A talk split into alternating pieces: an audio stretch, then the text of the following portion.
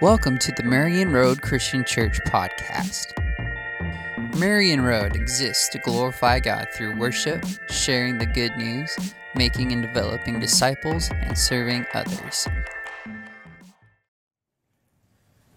We're in the third week of this series that we have been in, working our way through the life of the prophet Elijah. And we've called this series A Man Like Us to see how throughout the life of Elijah, God works, even though Elijah's just a human being. Elijah's a man like us, to use the language of James. He's a human being, even as we are. And yet, God was able to do incredible things through him. And the lesson from that for us is to look at how God uses a human being like Elijah to see how God might use a human being like us. Last week, like Isaac was just sharing for our kids, we looked at the story in 1 Kings 18 of Elijah on Mount Carmel. And if you weren't here last week or you've slept since last Sunday and forgotten, 1 Kings 18 tells us about Elijah confronting King Ahab, and by extension, confronting the entire nation of Israel. King Ahab worships Baal instead of the Lord, and the nation of Israel has followed him in that practice. So Elijah sets up this contest on Mount Carmel. He says, We'll both uh, offer sacrifices to our gods. Whichever God shows up, that is the one true God. And so they do that, and the prophets of Baal go through all this effort to get Baal's attention. Baal never responds. Elijah douses the sacrifice in water completely, like Isaac was just sharing. He offers this one simple prayer, and fire rains down from heaven evaporating the water, the sacrifice, even the stones that the sacrifice was, was offered upon. I don't know how hot fire has to be for that to happen, but it must be pretty hot. And the people are amazed. God has shown up. This is an incredible display. Obviously, uh, the God of Israel is the one true God in all the world. It all reaches a climax in 1 Kings 18:39. The people see all that happens and they, and they begin chanting. They cry, "The Lord, He is God." And at that point, things seem to be going pretty well for Elijah. I mean, picture the scene. You, have this massive crowd of people. Before today, they're primarily worshiping Baal. They're counting on him as their hope and security. They see what Elijah does on Mount Carmel, how God shows up in the fire, and they switch sides. They've gone from saying Baal is God to saying the Lord is God. I mean, revival's breaking out. Elijah, in his prayer before the sacrifice comes, he, he prays that, that the people of Israel would turn back to God this day, and that seems to be exactly what is happening. This is the most successful day in ministry Elijah has ever experienced as a prophet.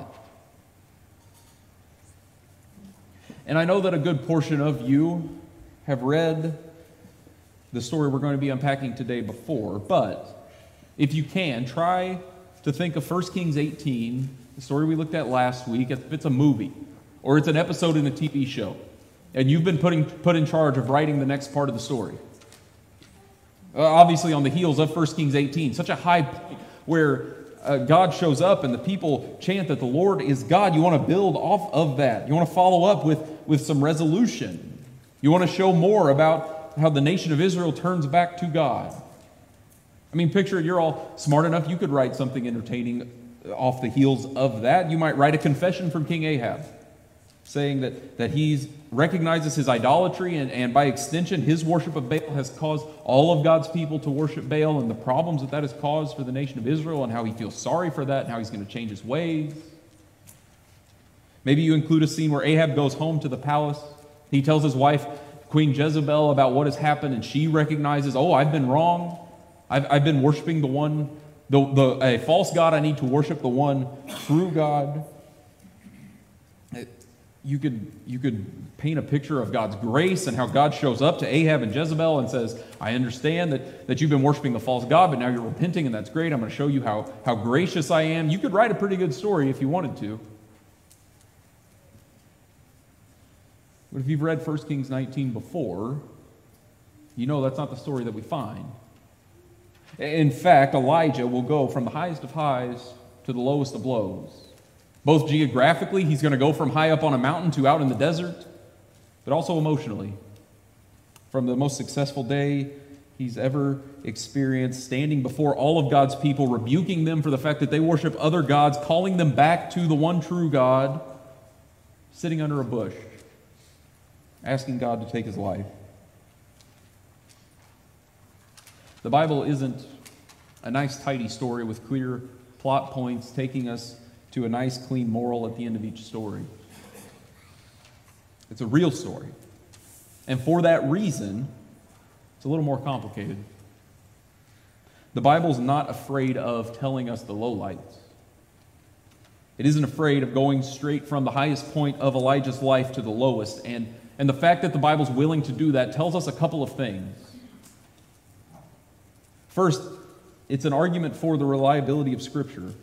If you are making all this up, there's no need to include a story like 1 Kings 19. But secondly, and I think more importantly, it doesn't shy away from telling us the lowlights of the life of Elijah because Elijah has never been the hero of this story. If the point of this section of Scripture that we've been looking at over the course of this series was to tell us that Elijah was a great guy, everyone should want to be a great guy like how Elijah's a great guy, there's no reason to include a story like this one. But if the point of this section of Scripture, like every other section of Scripture, is to show us who God is and how we are to live in light of who He is. Then stories like 1 Kings 19 fall into place because in this chapter we won't see Elijah come off as some great hero, but we will find God meeting Elijah in the midst of his despair and offering him patient reminders of his presence. So, with that, let's start reading the story. I'm going to read 1 Kings 19, verses 1 to 9. Now, Ahab told Jezebel everything Elijah had done, everything we looked at last week, how he had killed all the prophets with the sword. So Jezebel sent a messenger to Elijah to say, May the gods deal with me, be it ever so severely, if by this time tomorrow I do not make your life like that of one of them. Elijah was afraid and ran for his life. When he came to Beersheba in Judah, he left his servant there, while he himself went a day's journey into the wilderness he came to a, a broom bush, sat down under it, and prayed that he might die. I've had enough, Lord, he said. Take my life. I'm no better than my ancestors. And he fell down under the bush and fell asleep. All at once, an, an angel touched him and said, Get up and eat. He looked around, and there by his head was some bread baked over hot coals and a jar of water. He ate and drank and then lay down again. The angel of the Lord came back a second time and touched him and said, Get up and eat, for the journey's too much for you. So he got up and ate and drank. Strengthened by that food, he traveled 40 days and 40 nights until he reached Horeb, the mountain of God. And there he went into a cave and spent the night. King Ahab was on Mount Carmel. We looked at last week. He saw firsthand God's demonstration of his power. At the end of that chapter, he's, Ahab's directed by Elijah to go back to Jezreel and get ahead of the rain that's coming for the first time in three years. So imagine, Ahab experiences all of that, and then he gets home to report back to his queen, Jezebel, what he has seen. And again, imagine you're writing this story. You might expect this is one of repentance. Jezebel recognizing I was wrong, there really is only one true God, and I need to worship him and him alone. But instead, when she gets the news that, that the prophets of Baal that she has had on retainer in the palace are no more, she threatens Elijah. She's fully intending to do to him what he has done to the prophets of Baal. It's, it's not the reaction we expected. So uh, Jezebel doesn't react like we expect, but surely Elijah will. I mean, he's the one, he's the prophet of God in this scenario. I mean, last week he stood up in front of the entire nation, in front of the king himself, and declared to everyone who could hear him that they were worshiping a false God. They needed to turn back and worship the God of Israel. You would think someone bold enough to be willing to do that would take a threat on their life in stride. I mean, if we've been reading the story well over the last couple weeks, if anyone's got the power of God on their side, it's Elijah. So you would think if someone's experiencing, if Elijah's experiencing threats on his life, we would maybe expect something along the lines of, eh, bring it on. If you think your God's that, that powerful, maybe you can try it. But Elijah runs away. Uh, last week, we were up in the northern parts of Israel. We were on Mount Carmel. And Elijah runs all the way to Beersheba in Judah, all the way down in the south of Israel. Elijah's not just gotten out of Dodge, he has run as far away as he can run and still be within the land that God has given his people. But not only does he go to the farthest city away, once he gets to that city, he goes out into the wilderness. He's in hiding, he's off the grid, as far away as he can possibly be. But it's not just a matter of self preservation, there's frustration, there's maybe what we would even call depression. In verses 4 and 5, Elijah comes to a broom bush. Your translation might call it a broom tree. It's really kind of somewhere in between the two.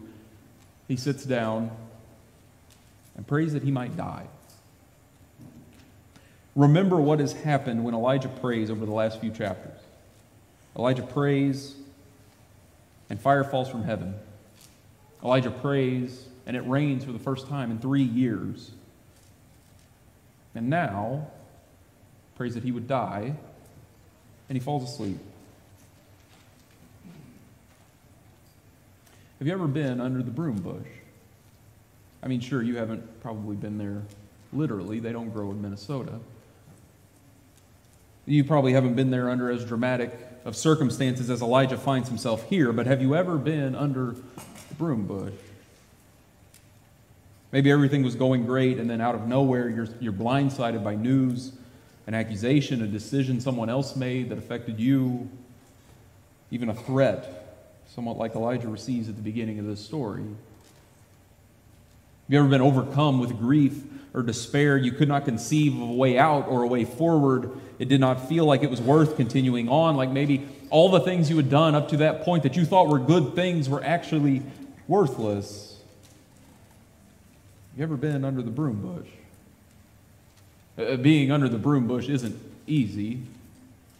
It's lonely there. It can feel like there's no way out. That you will just spend the rest of your days stuck longing for the time when God will put an end to it all. It's confusing under the broom bush. It can feel like no one else has ever been there. No one would ever understood, and understand what it feels like, and so it can't be discussed, most of all with God. I mean, God's the all powerful king of the universe. If you complain to him, you're just asking to get squashed. And in the midst of everyone in this story acting differently from how we might expect, God shows up and he too acts in a way that might seem odd. First off, he allows Elijah to rest. Then an angel wakes him up, and, and when Elijah wakes up, he's not greeted with a stern lecture, he's greeted with a meal. In fact, it's a meal we've seen before. It's the same meal that God miraculously provided when Elijah was staying with the widow in Zarephath back in chapter 17, and we looked at in the first week of this series. Now, this is the most basic meal in the ancient world, but at the same time, I don't think that's a coincidence. God could have fed Elijah with whatever he wanted, and he feeds him with the same meal he fed him with last time things were desperate, the last time it seemed like there was no hope and no provision and no way forward. Even through the food Elijah is fed, God is calling him back so that he can show him a way forward. Elijah falls back asleep. The angel of the Lord shows up again. Again, Elijah doesn't wake up to correction, to rebuke. He isn't told, What are you doing? I told you to get back to work. Provided another meal, and he's called on a journey. Through every step of this passage, God is patient. As Elijah sits under the broom bush, God meets him there.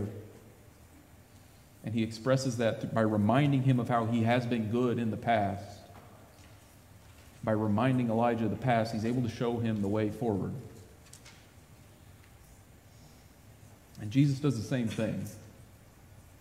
In the last chapter of the Gospel of John, Jesus cooks some of his disciples breakfast.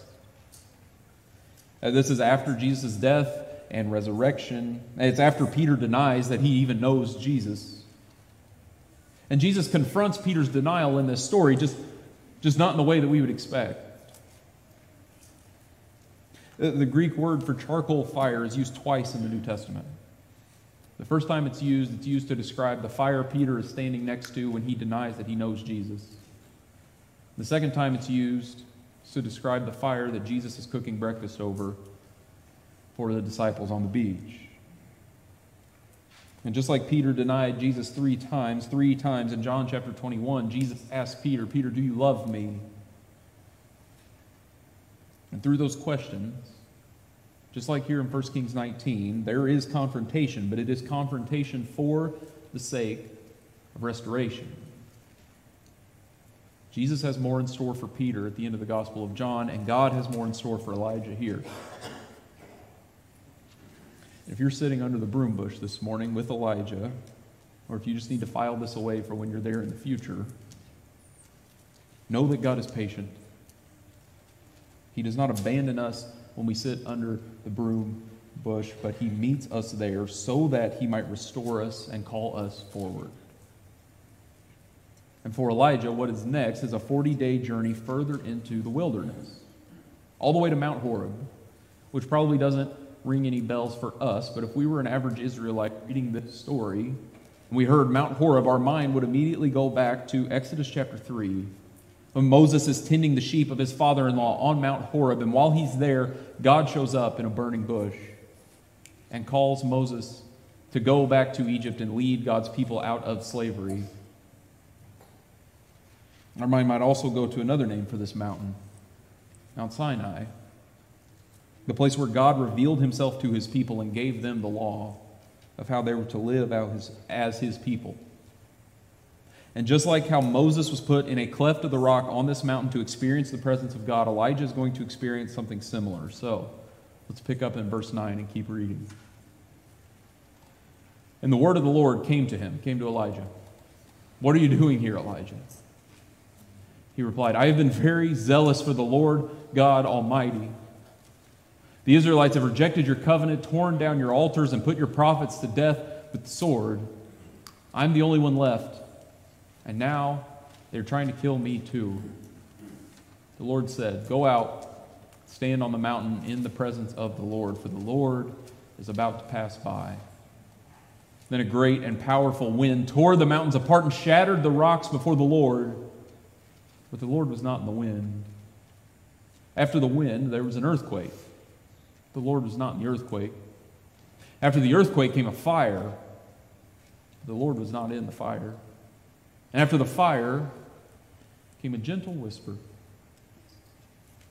And when Elijah heard it, he pulled his cloak over his face. He went out and stood at the mouth of the cave.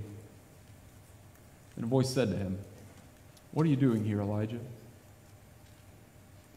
He replied, I have been very zealous for the Lord God Almighty. The Israelites have rejected your covenant, torn down your altars, and put your prophets to death with the sword. I'm the only one left, and now they're trying to kill me too. The Lord said to him, Go back the way you came, and go to the desert of Damascus. When you get there, anoint Hazael king over Aram. Also anoint Jehu, son of Nimshi, king over Israel. And anoint Elisha, Elisha, son of Shaphat, over from Abel Meholah to succeed you as prophet. Jehu will put to death any who escape the sword of Hazael, and Elisha will put to death any who escape the sword of Jehu. Yet I reserved 7,000 in Israel, all whose knees have not bowed down to Baal, and whose mouths have not kissed him. Notice that question from God What are you doing here? Anytime we come across God asking a question like this in Scripture, it's not because God's confused. God is the one that told Elijah to make this journey. God's not surprised, like if you were traveling out of state and ran into one of your neighbors. This question's an invitation, calling Elijah deeper into the experience he is enduring and to see how God is at work through it. Uh, notice that not only does God ask this question, he asks it twice. And twice, Elijah responds with the exact same words, essentially saying, I've done everything that I can do for you, God. No one has listened to me, and now they want to put me to death. But what's important is not Elijah's complaint, but what God does in between those two questions to Elijah. God shows up. Just maybe not in the way we would expect. I mean, remember how God showed up last week? There was fire raining out of the sky. But this time it's different. There's wind, wind strong enough to tear rocks apart. But God's presence isn't in the wind. There's an earthquake. God's not in the earthquake. There's fire. God is not in the fire. And then there's a gentle whisper. Your translation might say there's a still small voice. After all the noise, there's quiet. And in that quiet, God speaks. God has not gone anywhere. God did not abandon Elijah after Mount Carmel. God did not abandon Elijah as his life was being threatened by Queen Jezebel. And he has not abandoned you. If you find yourself in the position of Elijah this morning, at the end of your rope, saying to God, I've done everything I can do and none of it's worked, and, I, and, and no one is listening to me, I, I don't know what I can do anymore, I have nothing left to give, God is not done. God is near, and He's patient, and He wants to remind you of His presence even if that presence might not show up in the way that you would expect. Our world always prioritizes the big and the flashy and the noise. A few weeks ago, I went to one of the Vikings preseason games. And I noticed that there was never any silence. And part of that's because it was a big crowd, but as soon as any play would end, the public address announcer immediately comes on over the speakers and announces what had happened on the last play and what, what the down and distance is for the next play. And as soon as the public address announcer stops speaking, a pop song starts playing for about 10 seconds to keep everybody happy and entertained. And as soon as those 10 seconds of whatever song it is ends, uh, the, some cheer starts over the, the Jumbotron and through the speakers to get everyone excited for the play that's about to happen. And that happened between every single play for the entire game. And I think at least part of the reason why that is how our football games happen is because our world cannot handle silence. We crave noise and distraction constantly. And in the midst of a world of noise, we have a God that shows up in the silence. And as God's people, it might not be a bad thing for us to get more used to the silence, more used to taking away distractions so that we can listen to our God.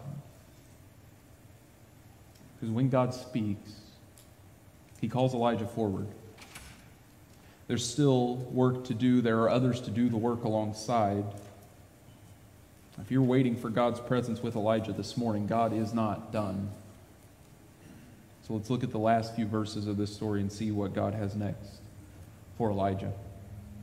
Picking up in verse 19. So Elijah went from there and found Elisha, son of Shaphat.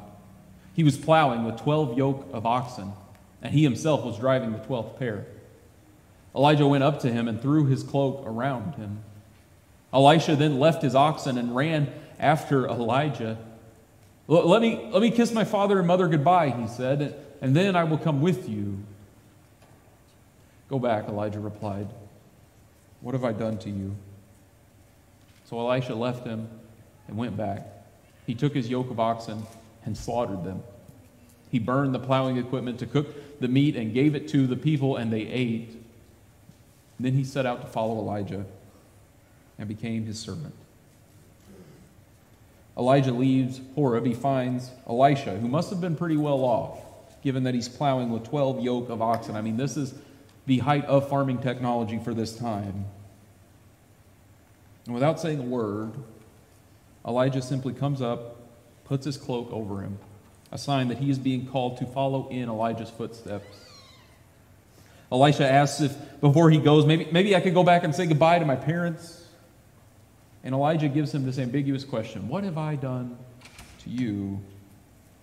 And we could go back and forth and debate about what exactly Elijah is getting at with that question, but the important thing to notice is how Elisha responds. He stops the plowing right where it is. Presumably, that means that not the entire field's plowed yet. Someone's going to have to get some more oxen to finish plowing the field. Someone's going to have to get a new plow because he chops up all of his farming equipment. He slaughters all the oxen right on the spot. He has a barbecue. He uses, uses it all to throw a party. But the whole point of it all is God is calling him to leave his home and follow Elijah, and that is what he is doing. God's calling both Elijah and Elisha forward.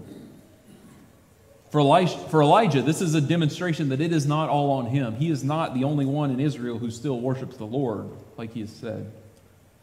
For Elisha, this is a calling into a life that might not be more comfortable, but it's better. I mean, life's pretty good for Elisha when we meet him in this story. He could have lived out his days as a successful farmer. And if he had, it probably would have been less stressful. I mean, less difficult people to deal with, probably, less hard truths to have to deliver.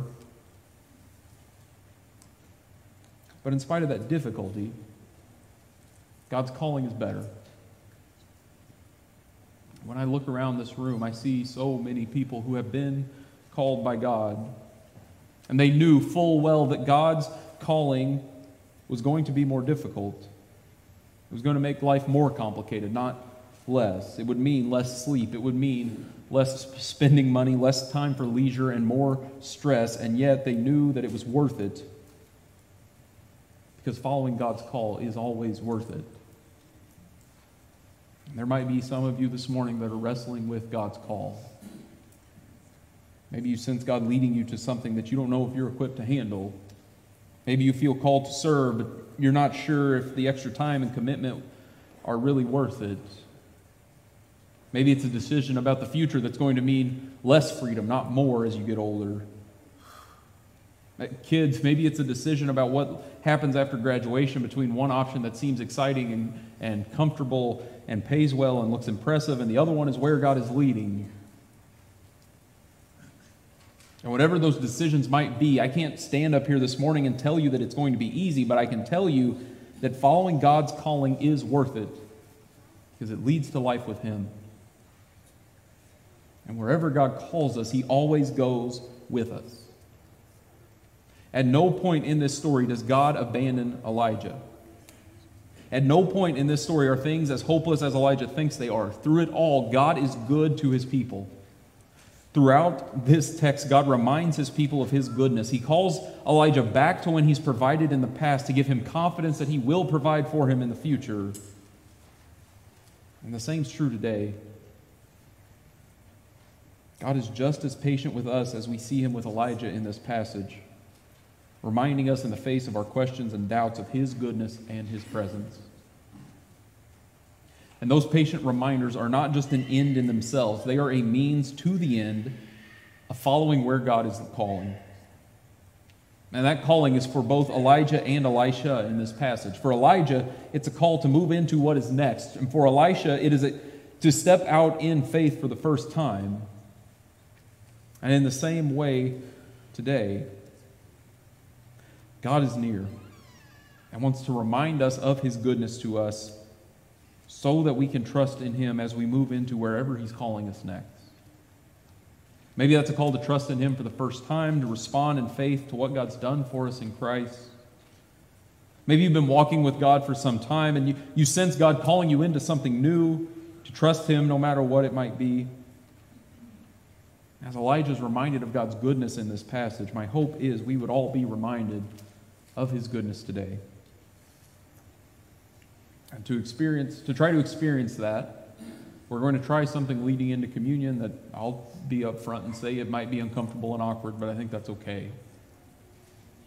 Just like how Elijah hears God's voice in the silence, we're going to have some time of silence leading into communion today.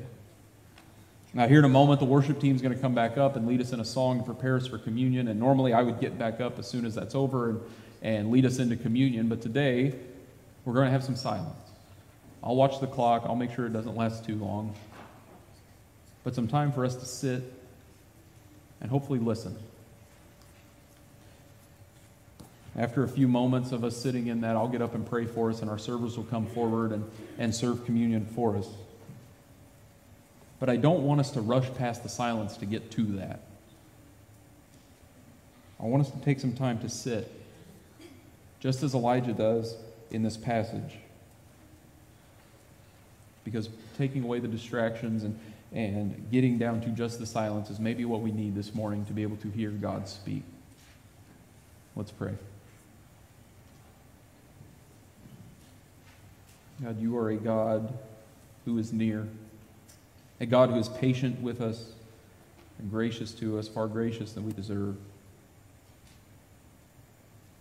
We thank you that you meet us in the midst of despair, that you comfort us, draw us close to you, and you call us forward into life with you. So, God, wherever any of us might be this morning, we pray that you would meet us where we are. That we would listen to you as you speak to us, that you would give us faith to trust in wherever you lead us so that we can walk faithfully with you. God, you're so good to us, and we're grateful for that. Help us to trust in you. It's in your Son's name that I pray. Amen. We hope that you were encouraged and challenged by this message given by our own senior pastor, Monty French.